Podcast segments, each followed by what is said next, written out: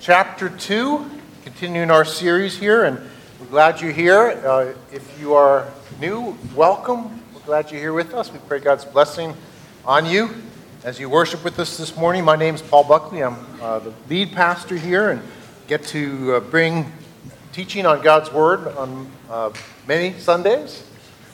And we love to be uh, in His Word. It is God's Word, it's living and active. God Himself visits us and speaks to us as we're in His Word.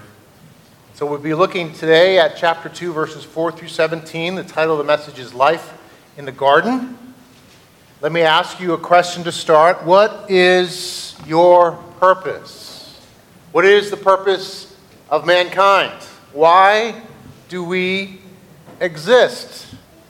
What was God thinking in making us? Those are all important questions, and I, I think we all ask and answer those in some way, whether conscious or not. We are made in such a way that we wonder what, what is it about? What is the purpose? What is my purpose? And we have answers one way or the other for that. Um, maybe it's something like just to be happy. I just want to be happy somehow. Or maybe I want those whom I love to be happy. Maybe it's I wanted to do good in my life. Maybe I just want to stay out of trouble. Maybe I just want to make it through somehow and get to heaven in the end. Those are the sorts of answers that function in our lives. And we've been digging into Genesis, and Genesis answers those questions in profound ways, ways that really should shape how we understand ourselves and our purpose and the purpose of mankind. Well, today we're going to continue to answer those questions by digging into this section of Scripture. Uh, as we read it, you probably will think, maybe you'll think, well, this is kind of a repeat of stuff we already heard. This seems to be another account of creation. And what I would say is it's actually, it is, uh, but it's a zooming in on certain aspects of creation. And in particular, it's a zooming in on the purpose of mankind. Uh, so we'll look at these verses. We're going to learn about God's purpose in creating mankind, male and female. Uh, next week, I'll talk about the creation of the woman, but this week, we'll, we'll look at the man uh, and his purpose, uh, which of course includes the purpose of the woman. Um, we'll learn about this historic uh, original human who was created by God for a relationship with God. Created by God for a relationship with God to represent Him on the earth and to enjoy Him in his goodness and glory. I'll tell you ahead of time what I think this teaches and the Bible teaches about our purpose. It's this that mankind was formed by God and blessed by him so that he might live in a covenant relationship with God. Mankind was formed by God, blessed by God to live in a relationship with God, a covenant relationship. We'll talk about that. That includes faith, obedience, and blessing. That's what I believe this passage teaches us, what the Word teaches us. So let's pray and take a look at God's great Word. Lord, we thank you for your Word. We thank you that you answer these deep questions that we have in a profound way. Your Word and your truth brings life, not just intellectual answers, but answers that, that impart life and thriving and understanding and deepening. We thank you for that. We ask you to visit with us and speak to us, teach us, O oh Lord. Help us to grow and live in these truths, to, to love you and to trust you, to love others more, to glorify your worthy name. Help me to teach well. Be, uh, and use me, Lord, for your purposes, we pray. In Christ's name, amen. Genesis chapter 2, starting in verse 4. These are the generations of the heavens and the earth when they were created, in the day that the Lord God made the earth and the heavens when no bush of the field was yet in the land, and no small plant of the field had yet sprung up, for the Lord had not caused it to rain on the land, and there was no man to work the ground. And a mist was going up from the land and was watering the whole face of the ground. Then the Lord God formed the man of dust from the ground and breathed into his nostrils the breath of life and the man became a living creature. And the Lord God planted a garden in Eden in the east, and there he put the man whom he had formed. And out of the ground the Lord God made to spring up every tree that is pleasant to the sight and good for food. The tree of life was in the midst of the garden, and the tree of the knowledge of good and evil. A river flowed out of Eden to water the garden, and there divided and became four rivers. The name of the first is the Pishon. It's the one that flowed around the whole land of Havilah, where there is gold, and, and the gold of that land is good. Bdellium and onyx stone are there. The name of the second river is the Gihon. It, it is the one that flowed around the whole land of Cush. And the name of the third river is the Tigris, which flows east of Assyria. And the fourth river is the Euphrates. The Lord God took the man and put him in the Garden of Eden to work it and keep it. And the Lord God commanded the man, saying, You may surely eat of every tree of the garden, but of the tree of the knowledge of good and evil you shall not eat. For in the day that you eat of it, you shall surely die. God's word from Genesis chapter 2, verses 4 through 17. I want to go through this section of Scripture and I want to learn about our purpose as we dive into each section. There are really three uh, paragraphs, subparagraphs here uh, verses 4 to 7, verses 8 to 14, and then verses 15 to 17. I want to take time in each of those sections just to learn about what it's teaching and to learn about the Word of God. So, first, verses 4 through 7, the truth that mankind is formed from dust. This section starts out with uh, the statement, These are the generations of. That's something that we're going to see throughout Genesis. Uh, every time there's a kind of a new chapter, a new volume, a new, a new account of God's dealings with mankind, it will start saying, These are the generations of. And so later on, you'll see it talk about the generations of Adam, the generations of Noah, the generations of Noah's sons, the generations of Ishmael, the generations of Isaac, and so forth. So you'll see this as a, as a section marker, really. But here we have the generations of the heavens and the earth. It's not a person. Uh, the, the, the, founding father, so to speak, here is, is not a person, but the heavens and the earth. So it's going to talk about what happens what do the heavens and the earth generate? What, what follows from creation of the heavens and the earth? And so it speaks of what we see here and, and following. At this time, it says, No bush of the field, no plant, and no rain had fallen.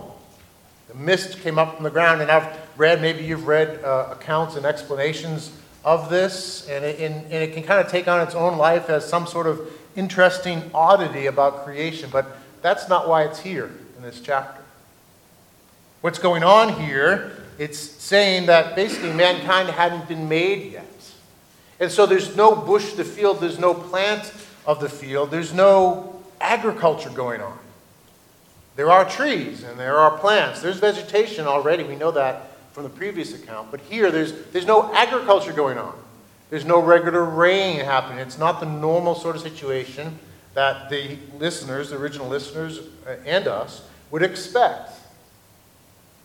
Mankind is not introduced yet, and that's going to follow. So agriculture is going to start happening once mankind starts happening. That's what, that's what this uh, part is highlighting. There's no human dominion over creation yet. Things are just growing wild, wildly. They are watered by springs and so forth. There's, there's no cycle, there's no agriculture. And then in verse 7 it says, Then the Lord God formed the man of dust from the ground it's interesting to, to stop and, and pay attention to what it says there. It says, The Lord God formed the man of dust from the ground. So it mentions the ground, it mentions dust, and it mentions the man. The man actually literally is Mr. Ground. That's what the name means Adam, Mr. Ground. So the Lord God formed Mr. Ground of dust from the ground. There's a repetition here, right? Going on. It's an emphasis. It's teaching us something about mankind, something about our, ourselves. That, that God makes mankind from the stuff of the ground, the earth. We're, we're like a clay vessel shaped by the potter. He grabs clay, he grabs dirt, he grabs dust, and he makes a human. That's really interesting, isn't it? Because previously, you had heard in chapter 1 about us being made in the image of God, right? So we are, we are divine reflections. That's pretty high description of humanity. Divine reflections. I don't think there's a, a, a more honorific title for humankind than to say that we are divine reflections. But here, what are we? Dirt, dust. Interesting. And it's not with, uh, by accident that this is here in Scripture. This is teaching us more about who we are. And, and we certainly need to understand ourselves as divine reflections. That's an important part of our identity as humans, but we're also dirt. And God breathes his life into the dirt, into the dust, into the ground, into the clay, so to speak, and makes life. God is actually very much involved in this process. It's firsthand. The picture is like a potter taking the clay and, and making mankind, forming mankind out of dirt, breathing. He himself breathes into the nostrils of man and, and, makes him a living being. And when it says that he breathes, it's, it's not the same word that is used for breathing the life of the animals. The animals have the breath of God as well, but it's a different word here. It's as if the author is wanting us to, to recognize that this is not the same sort of breathing that's going on. It's very personal. But, but we have to uh, make sure we don't miss the point that we are of dirt. And without the Lord God breathing into us, that's essentially all we are is dirt. And so this is a, a pole of human identity, right? On one end is divine reflections, on the other end is dirt. Apart from the breath of God, we're just dirt. And I would submit to you, if you can keep both those in mind, you'll have a healthy understanding of yourself and others. We are divine reflections indeed. There's nothing more glorious than to reflect God Himself in His goodness and glory. But we're also just dirt that God sets in motion. Who are we? Nothing in and of ourselves, just dirt. I think we can hold both of those. That will help. There are some of us who, who are very aware that we're divine reflections and may feel that everyone else needs to know that we're divine reflections. Maybe we need to recognize we're dirt as well. And then there are some of us who are very aware that we're dirt. We feel that we're dirt. Maybe we need to know that by God's grace, we are divine reflections. That's what we're made for. Both those truths need to function. So this is here for us for our benefit in understanding ourselves. Notice something else here that there's a change in the title of God. So previously in chapter 1, it just uses God, the simple word Elohim, uh, God, the, plural, the divine plural, uh, but it's just the word God. That's all it means. And now we have the Lord God, capital L, capital O, capital R, capital D in my Bible. Some of us maybe have an older translation that says Jehovah God. And that capital, capitalized L O R D is the translation uh, following the pattern of how the New Testament translates the divine covenantal name of God, Yahweh. And so, literally in the, in the Hebrew, it's Yahweh Elohim. And so there's a switch here. And some people have said, well, you know, it must be a different author kind of kicked in this next chapter. I don't think so. What's going on here is now you have the covenantal God working hands on with humanity. And this chapter is about his relationship with humanity. It's about knowing humanity, humanity knowing him, and having this covenantal relationship. So the switch in the name is intentional to highlight the reality that, that God is just not the general creator of mankind who, who sets everything in motion, but he calls us to relationship. He calls us to this covenantal relationship. I'm going to talk about that as we go through this. So let me explain what a covenant is. God always relates to mankind through covenant. Covenant is simply just a, a formalized relationship. It's, it's a way to, to set the parameters of a relationship, to say, this is who I am, this is who you are, this is how we relate. It usually includes promises, duties that we perform for each other, obligations we have to each other, and it's intended for mutual benefit. That's what a covenant is. It's really just a, a formalized relationship, and, and God always relates to mankind this way. I think we relate to one another in some sort of uh, understood covenants, of course, but one of the most uh, helpful, uh, understandable ones is the covenant of marriage, biblical covenant of marriage between a man and a woman, where you make these promises to one another, and it's for your mutual good. That's what a covenant is. And so when God says in Scripture, the Lord God took the man and formed him from the dirt, it's, it's talking about the, the nature of God, that he's a covenant making, a covenant keeping God. And he didn't make mankind to, to be on their own. He made mankind for a relationship, a covenantal relationship with Him in His role. That's what's happening here. That's what this section teaches us. God makes us personally from dirt, breathes life into us so that He can have a relationship with us in covenant. We are handmade by God. I have, uh, we have in our house our coffee mug cabinet. I don't know if you have a, a coffee mug cabinet, but we do, and we have probably too many coffee mugs in there. Um, we have two different types of coffee mugs in our cabinet. We have, all of them are nice mugs. We don't keep non nice mugs, I guess, but they're all nice. There's one type that are the, the perfectly cylindrical mugs with the shiny glaze on them. And, and, you know, they can just be plain color, or they might actually, the special ones you send away for, like they say, Nonna, that's Peg's name, grandmother in Italian, uh, or Pastor Paul, or, or whatever, King of Grace Church, right? Maybe you have one of those attractive mugs.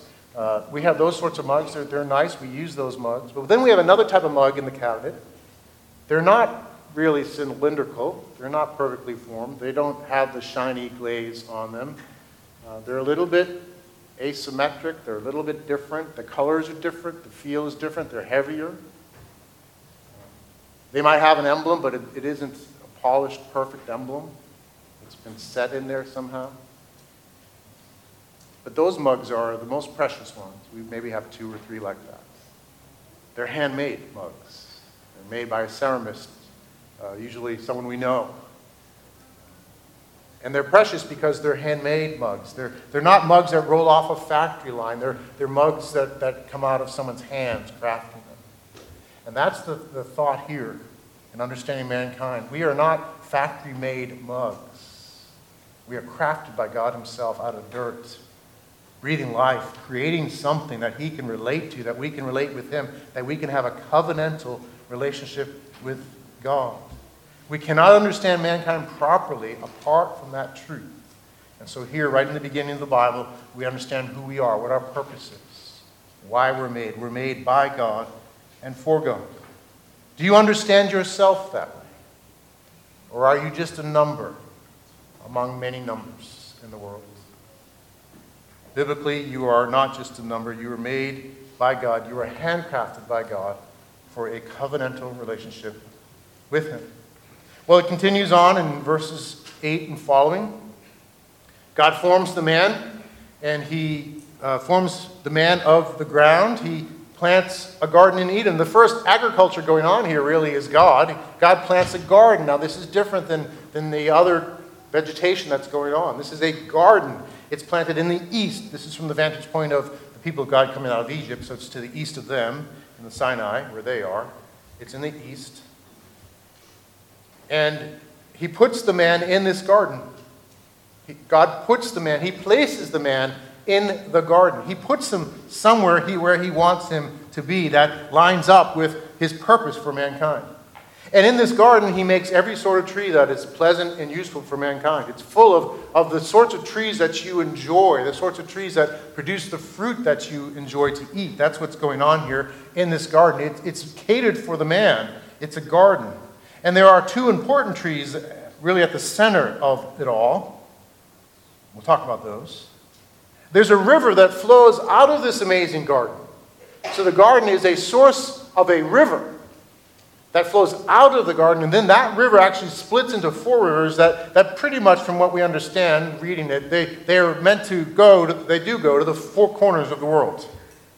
So the river that flows out of, the, out of Eden waters the whole earth. This is at the center, really, of, of the earth, in, in, in a sense, spiritually, certainly. It's a special garden.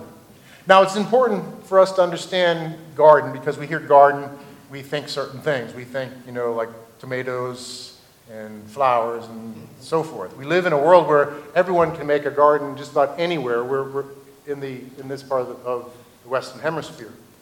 Uh, it's very, particularly the East Coast, is very fertile. You can grow a garden anywhere. Peg and I, uh, when we, we lived in the inner city some years ago, we had a garden where we grew prize pumpkins. And I actually came in second place in a contest. Uh, the guy who won was a farmer. So I grew a prize pumpkin on in Roxbury, Massachusetts. You can grow gardens anywhere. And so we read this and we think a regular garden, but, but this was written, this happened in a, a time when people didn't grow gardens like we did. The only people who grew gardens were kings. It was an arid place, and you couldn't afford to, to grow a garden, uh, this sort of garden. And so this is a royal garden. I think we have a picture. Uh, this is kind of like the, the hanging gardens of Babylon. Um, got a picture to show. There you go.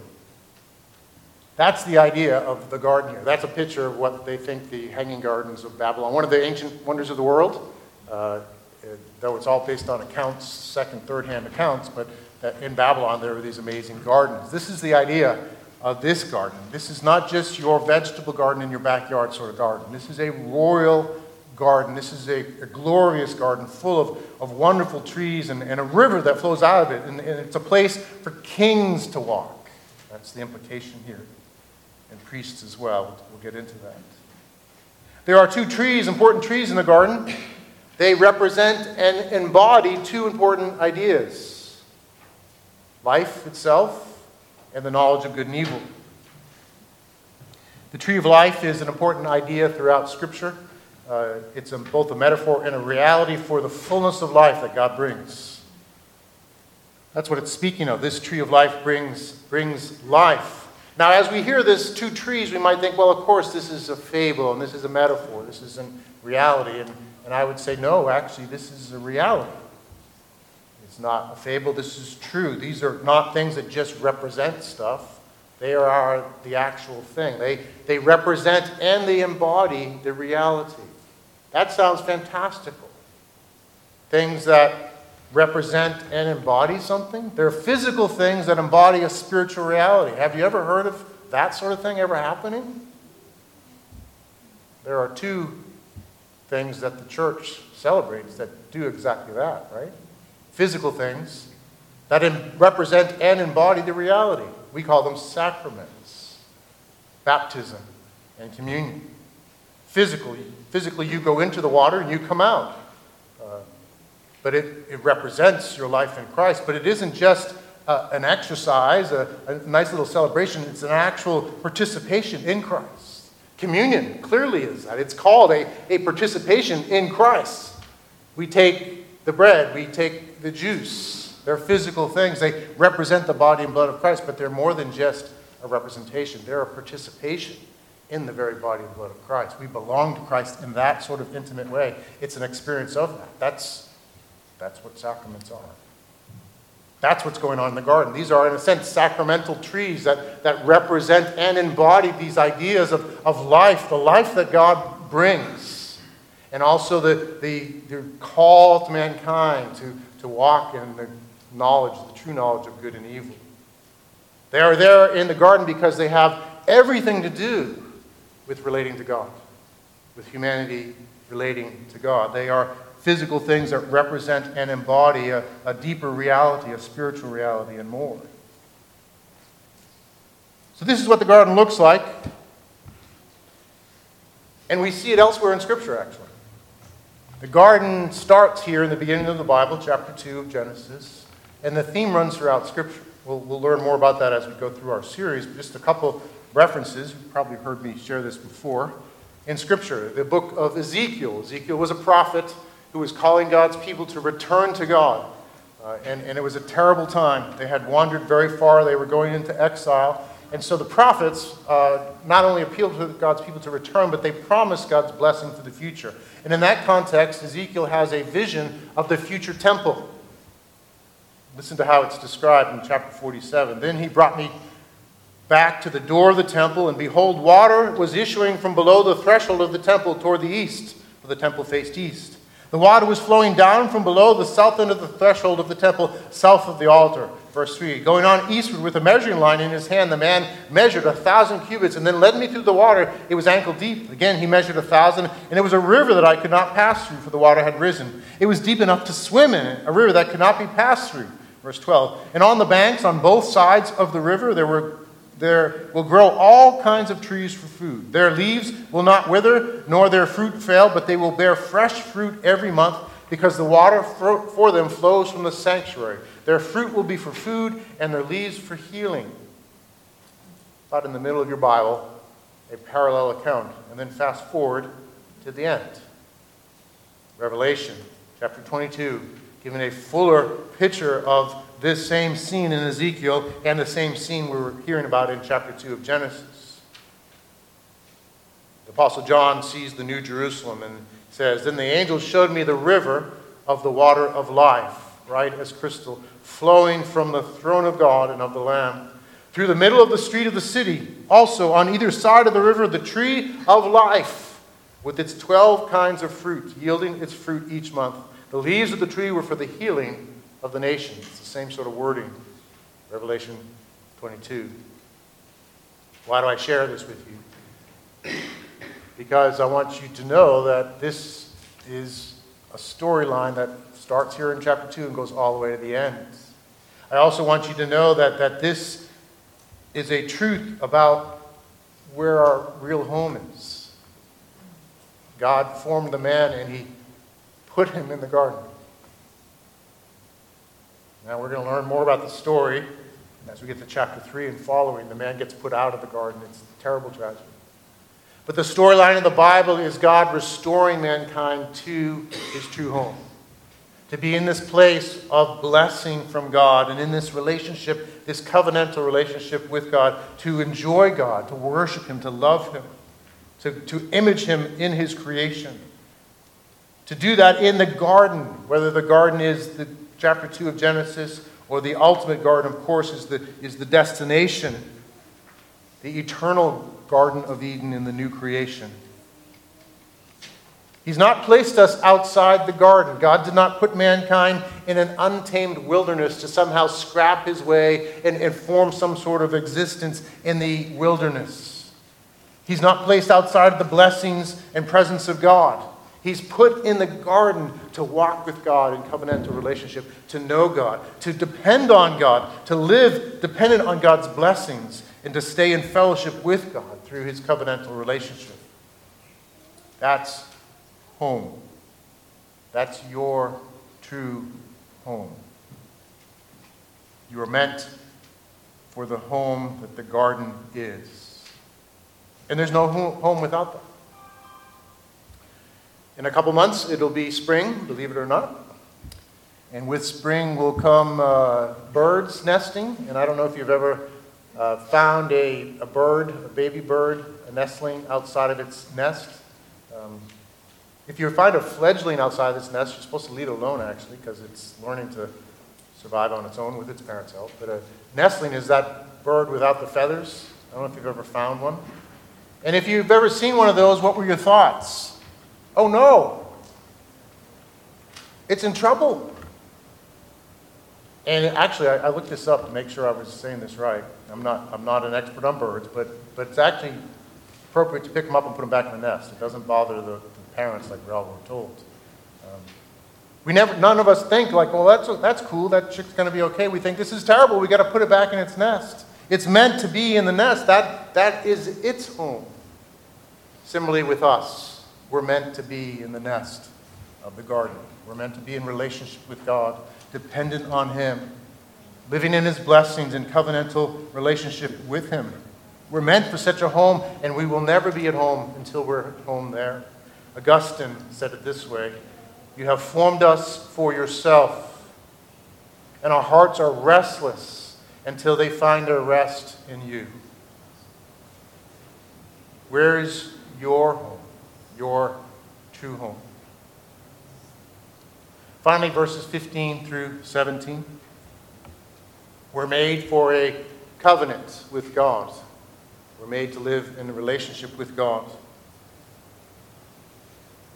So, verse 15 uh, repeats actually what's said in verse 8. It says, God put the man in the garden. It already said that, so why is it saying it again? Well, repetition in the Bible is usually for emphasis and clarity. And that's what's going on here in verse 15. It says, The Lord God took the man and put him in the Garden of Eden. It already said that. But now it says, to work it and keep it. And so now it's going to get into more detail of what it means to be put in the garden. What, what is going on? What, why are you in this home? What is your purpose in the home? What's the goal here? Well, he's to work it and keep it. And certainly that includes gardening, the actual cultivation and agricultural work. That's, that's part of it. But it isn't just that. So, so this isn't, you know, Adam is the first gardener, and this is his purpose. And therefore, all of us need to be gardeners to find our true purpose. That's not what's going on here. Certainly, he did some gardening. He was actually probably take care of, of agriculturally, take care of the garden. But, but it's more than that. There's more going on. The words that are used for work and keep are, are, are, are words that are also used for what the, the people of God, what, and particularly what the priests were called to do in the temple. The word work means to serve as well. And serving is the word used for what the priests did in their job in taking care of the temple. Now, the parallels between the temple and the tabernacle I've already shown, and, and we're going to see even more as we get into chapter 3, are very clear. So this isn't just trying to like make things you know, work together in some clever way. It's understanding and interpreting these words as, as the context dictates and, and as the use of the words dictates. So service, the, the word for work, means service. It means temple service. And so Adam's job in this garden is actually to, to do, to take care of this temple, to keep it functioning. This is what the priests were to do. They were to work the temple to maintain it as a beautiful and useful place for the worship of God by God's people. That's what God is saying to Adam. Your job is to work here in this garden to maintain it and keep it as a beautiful and functional place of worship of God, of the enjoyment of God. But then it says, he is to keep it as well. And if we fast forward to chapter 3, we learn a little more about this word. Because in chapter 3, things fall apart. Adam gets driven from the garden, and now there's someone else keeping the garden. Verse 24 He drove out the man, and at the east of the Garden of Eden, he placed the cherubim and a flaming sword that turned every way to guard the way to the tree of life. That's the same word. Keep, to guard, it's the same exact word. So later on, it's going to be a flaming sword with the cherubim that guards the tree of life, that guards the temple, that keeps people from going in because they've been put out. That's, we'll get to that later. But Adam originally was called to be that one that guarded that temple that, that had the job of making sure that, that that temple remained functioning according to its purpose and its purity. He was to keep it and guard it from any sort of distortion of its purpose and its purity. It was to remain a place of relationship with God and purity in its devotion to God. Now, use of that word to keep here hints at something going on. There's something lurking, right? There's the possibility of misuse. There's the possibility of misusing this temple. And Adam's job is to ensure that that doesn't happen. And so we're starting to get a hint that things are, are not necessarily as peaceful as we would expect. There's something going on behind the scenes. We need to understand that mankind was created for all this relationship in the context of a real enemy. There's already been a fall of the angels that's gone on, and there's already a Satan that's, that's lurking there somehow. We don't know exactly when it happened. And Adam is called to be the protector of that temple, to guard it for its purpose, to be a place of the enjoyment and worship of God. That's part of his call there and then there are particular aspects to this that are, that are brought out in verses 16 and 17. There's an explanation, in a sense, of part of how he's supposed to do this. It says in verse 16, And the Lord God commanded the man, saying, You may surely eat of every tree of the garden, but of the tree of the knowledge of good and evil you shall not eat, for in the day that you eat of it you shall surely die. Verse 16, God says, You may surely eat, it says in my translation uh, in the original language, it's a, it's, a du- it's a doubling of the word eat. So God is saying, Eat, eat, manja, manja, enjoy the garden, Adam. That's what he's saying. But of the tree of the knowledge of good and evil you shall not eat. One thing I ask you not to do. You get to eat all that you want. Please eat up and enjoy. But don't do this one thing, for in the day that you eat of it, you shall surely die. Now, it seems pretty simple. It's actually a really good setup for Adam. He can eat all the stuff he wants. He gets to enjoy a relationship with God. There's just one thing for him not to do. But actually, there's another way to look at it. It's challenging in some ways because who is Adam? He's the divine representative of God. He's the representative of the divine God, I should say. He's, he's the image of God. He's a king. He's a chief priest. He is to rule over the world and have dominion. God told him that, right? To, to be fruitful and multiply and have dominion over the earth. He's in charge of these things. He's supposed to be in charge here. And, and there's an aspect to it that you can think, well, what's going on? Why is God saying, you know, you're in charge, but I actually have something you, I don't want you to do? It, it's somewhat contrary to, to this charge, and you might say, well, why doesn't God just leave mankind alone and let him do his job? Be, you know, be his own person and, and be the captain of his own destiny and, and fulfill the, the, the mandate that he was given. Go do it. God requires him to not do one thing. Interesting. Now, backing up, I think we get some understanding of why this is here. Because we've learned that mankind is not just made as the image of God, he's formed by God himself out of dirt for a covenantal relationship with God. And so this chapter has emphasized the dependency of mankind on God. And so we would be mistaken to understand our identity as humans in that way, that, that, that we are independent from God. No, we are entirely dependent on God. And so this command to not eat is, is making Adam basically have to walk out that reality that, look, God, you're the one who gets to make the shots here. You make the call on what is right and wrong, and I follow you. Yes, you've given me this commission to do all this, but I'm totally dependent on you. That's what this command is emphasizing. It is a covenantal relationship, by the way, with Adam. Saying, Adam, I got all this blessing for you, I got all this purpose for you, but this is the one thing I'm requiring of you specifically. Don't eat of that. You will show your dependency on me and your right relationship with me by, by obeying me here. And I am for you, I'm with you. I want this covenantal relationship. You are precious to me. I made you for this relationship. But there's a certain way that we operate in this covenant. This is the first covenant. First covenant with mankind. And he's not to eat of the tree of knowledge of good and evil.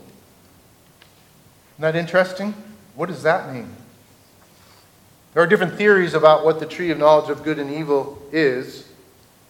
Um, what it's about. What is this tree of the knowledge of good and evil? What is it really about? And here's what I think it's really about it's really about the knowledge of good and evil.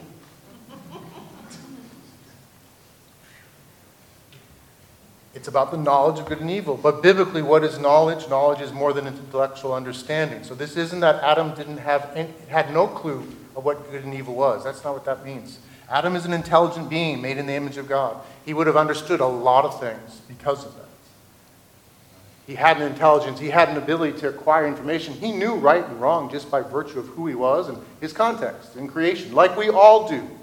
That's not what this is talking about. It isn't that he was innocent in that sense, being gullible and not knowing what good and evil is. It's something more. It's actually not the intellectual understanding of good and evil, it's the relational aspect of good and evil. In, in other words, it's how do you relate to good and evil? How do I relate? How do I judge? How do I operate with good and evil? That's what this tree is about, not the knowledge, the mere intellectual knowledge of good and evil. And so this tree is, is, a, is a place to acquire good and evil, but it, it, it's, the test itself is an opportunity for him to exercise true knowledge of good and evil. It's interesting that the mix here, almost the irony of, of this tree, because the tree is, is this, in a sense, the supplier. That's what's going to happen is the devil's going to say, you can know good and evil. But how you relate to the tree actually determines your supply of that true knowledge of good and evil. And this is the story of the Bible, by the way. You cannot know good and evil truly without being dependent on the Lord entirely. He alone, relationship with Him, being in relationship with Him alone allows us to rightly relate to good and evil. And apart from that, we, took, we take good and evil and we flip them upside down. And so the, the irony of all this is that Adam and Eve think they can merely eat the fruit on their own and acquire the knowledge of good and evil, but they actually acquire the opposite. They twist evil for good and good for evil. And so the knowledge of good and evil necessitates a covenantal relationship of dependency on God. We, we must depend on Him to rightly understand good and evil, to navigate it. Otherwise, we get it upside down. So there's, this is all going on in this experience that Adam is called to, to depend on God, to live in covenantal relationship with God, and to overcome the evil one. How? By being smart and perceptive himself, or by saying, God said to not do this and to do this? The wisest man in the world, the only faithful one, when he was confronted with the same temptation that Adam and Eve are going to face, what was his reply? Let me tell you all the genius about why we should do this or do that. No, he, sent, he said simply this It is written. My Father gets to determine what is true and untrue. He determines what is good and evil. And so my knowledge of good and evil comes in relationship with Him, relating to Him rightly, trusting Him for what He says, not trusting myself. The tragedy of the fall is mankind tries to find its identity apart from God on their own. And everything gets twisted. Good and evil get turned upside down. It's a horrific irony. But the call here to Adam, the call here to mankind, is to relate to God, the one who formed us in this covenantal relationship of dependency, of faith and obedience and living in blessing. This is God's design. This is God's call for Adam. This is God's call for all mankind. Now, we know the rest of the story here that Adam will fail in his leadership, along with Eve, to follow through on this covenant. He will break this covenant, this simple covenant he will determine to know things on his own. And the reality is that every human being has followed through on the same failure. We naturally are broken. We naturally want to figure life out on our own. We want to establish our identity apart from God. We want to determine good and evil ourselves outside of relationship with God. We've all failed, and we, we all are subject to the promise of death, spiritual death, and separation from God. And yet, the, the story of the Bible is God's pursuit of rebellious mankind. And there's a second Adam who comes later. His name is Jesus. He alone is the covenant keeper. He alone is faithful to fulfill that original covenant in his dependence on the Lord to the point of death on the cross. He chooses to trust and obey his Father, even though it will cost him an infinite price. And he goes to the cross to obey his Father, to fulfill all righteousness, to fulfill this covenant and every covenant, to be the covenant itself, the only faithful one. To bear our sins on the cross, 1 Peter 2:24, he himself bore our sins in his body on the tree, another tree.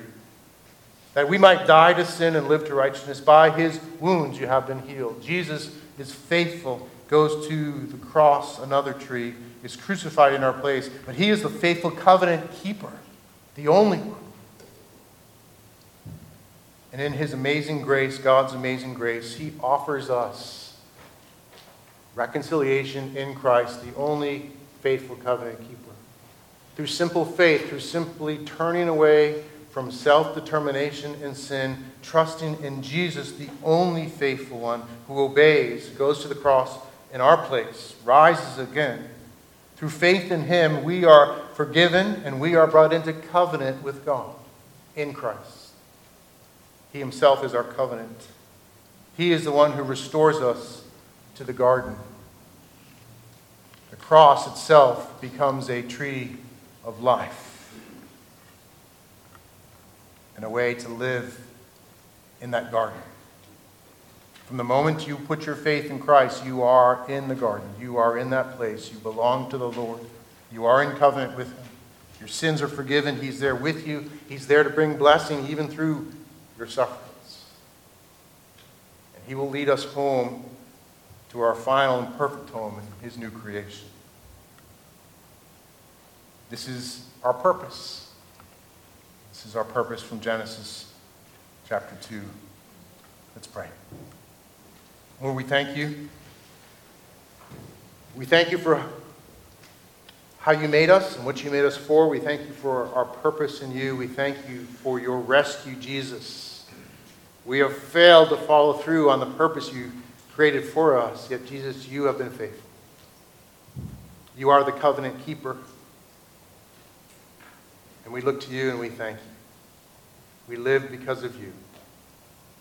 Thank you for the life you bring, Lord Jesus, and all your grace. Fill our hearts with fresh faith and joy, and lead us in your ways, we pray. In Christ's name.